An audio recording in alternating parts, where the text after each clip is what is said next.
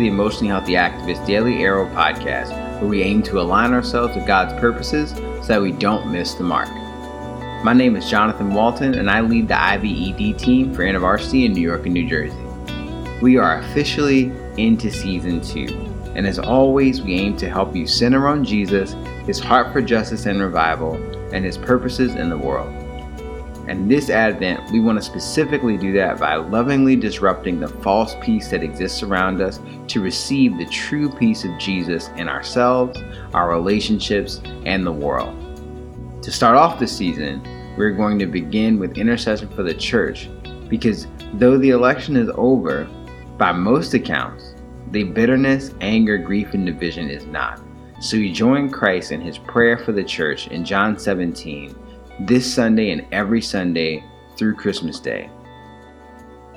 Join Stephen Rowe, an InterVarsity staff in North Carolina, as he leads us out of pride, selfishness, and a hurry and into the presence of God, that we might be the people of God, humble, selfless, and serving at God's pace.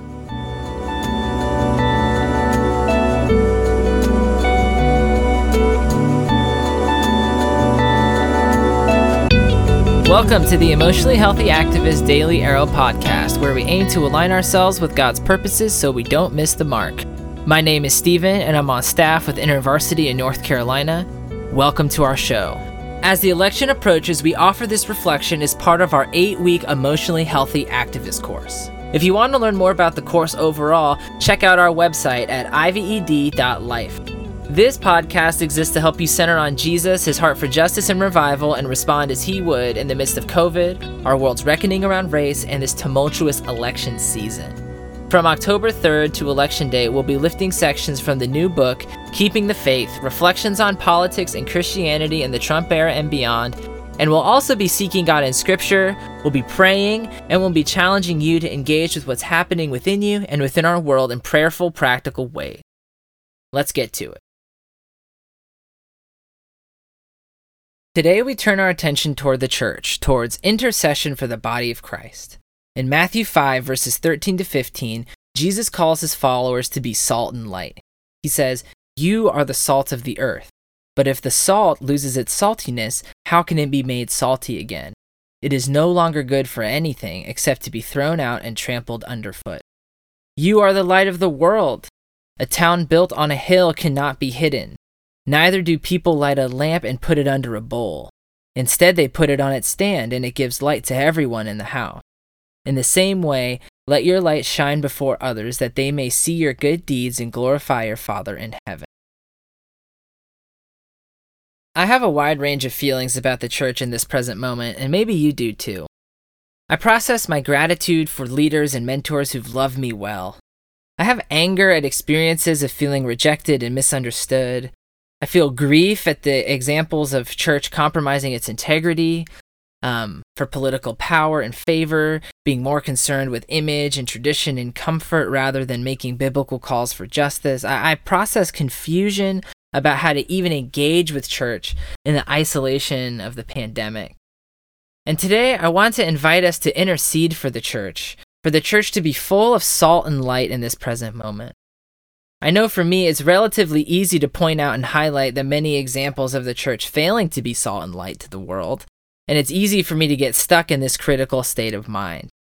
And I wonder how might God meet us and transform us if all of this critical energy went towards intercession, for God to move and to bring transformation to the church and transformation to us to restore salty flavor and illumination.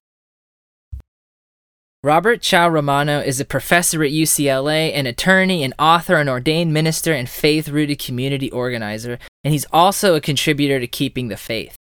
In his article, The Yeast of Herod, he gives us some fuel for intercession as he beautifully articulates vision and purpose for how the body of Christ ought to partner with God and God's kingdom. Quote, like yeast working its way through a batch of dough, the kingdom of God brings unity to all things in heaven and on earth under the love and reconciliation of Christ. Furthermore, like yeast, the kingdom of God should work its way through the dough of our individual lives so that it transforms every aspect of who we are, shaping us more and more into the character of Jesus and bearing the fruit of the Spirit. Through the body of Christ, This same kingdom yeast should leaven the dough of society and transform it according to the biblical values of mercy, justice, and compassion for our neighbors, immigrants, the poor, and those on the margins of society. God wants to transform all of us and all things. Nothing and no one is left out. This holistic focus of the good news is referred to by Latino theologians as Misión Integral. In the words of Rene Padilla, Misión Integral is the mission of the whole church to the whole of humanity in all of its forms personal, communal, social, economic, ecological, and political. End quote.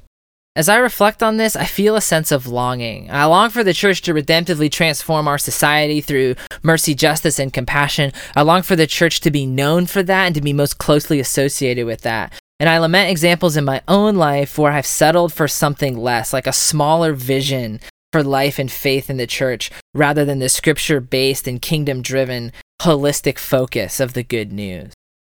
I also feel tempted to criticize broken and compromised parts of the church, to call out certain pastors and leaders, and not to prophetically invite them to repent or to look more like Jesus, but really just to give them a piece of my mind. And I know this is not helpful. I also know that my anger and sadness and confusion are valid, uh, but it's hard because I know I lose time and joy and peace and energy when I step into this self titled righteous complaining, like, let me give you a piece of my mind, which is really me just being bitter, which is ultimately my problem. And so this tension is an invitation for intercession for me. I want to be down for God's holistic mission, and I don't want my bitterness to get in the way of me being a part of it and interceding for the church. So, as we turn to pray and intercede, let's first pray that we would be full of salt and light wherever we are, because we know we can get off track as intercessors when we settle for a distorted vision of God's kingdom or when we get stuck in bitterness and resentment. So let's reflect. Where might you have settled for a reduced or fragmented view of faith, church, and mission that neglects this holistic mission integral? Where might your righteous anger and grief toward the church turned into bitterness or resentment? As we ponder these questions, let's take a moment to pray for God to fill us to be salt and light.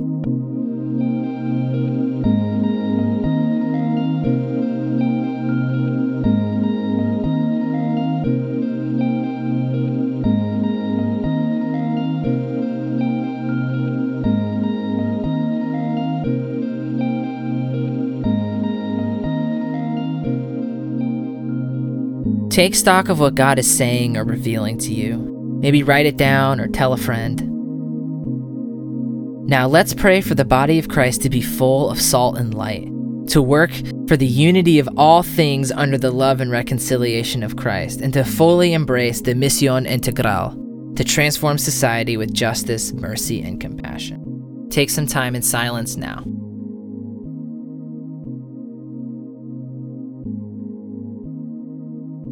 If you need more time, please pause the podcast and hang out with Jesus as long as you need to. As we close, receive this blessing. May we and the church be transformed and conformed into the image of Christ. May we know our utter dependence on Jesus. May we be known for our mercy, justice, and compassion. And may we be open to the coming kingdom of God like yeast working through the dough of our individual lives so that it transforms every aspect of who we are, shaping us more and more into the character of Jesus and bearing the fruit of the Spirit. In Jesus' name, amen.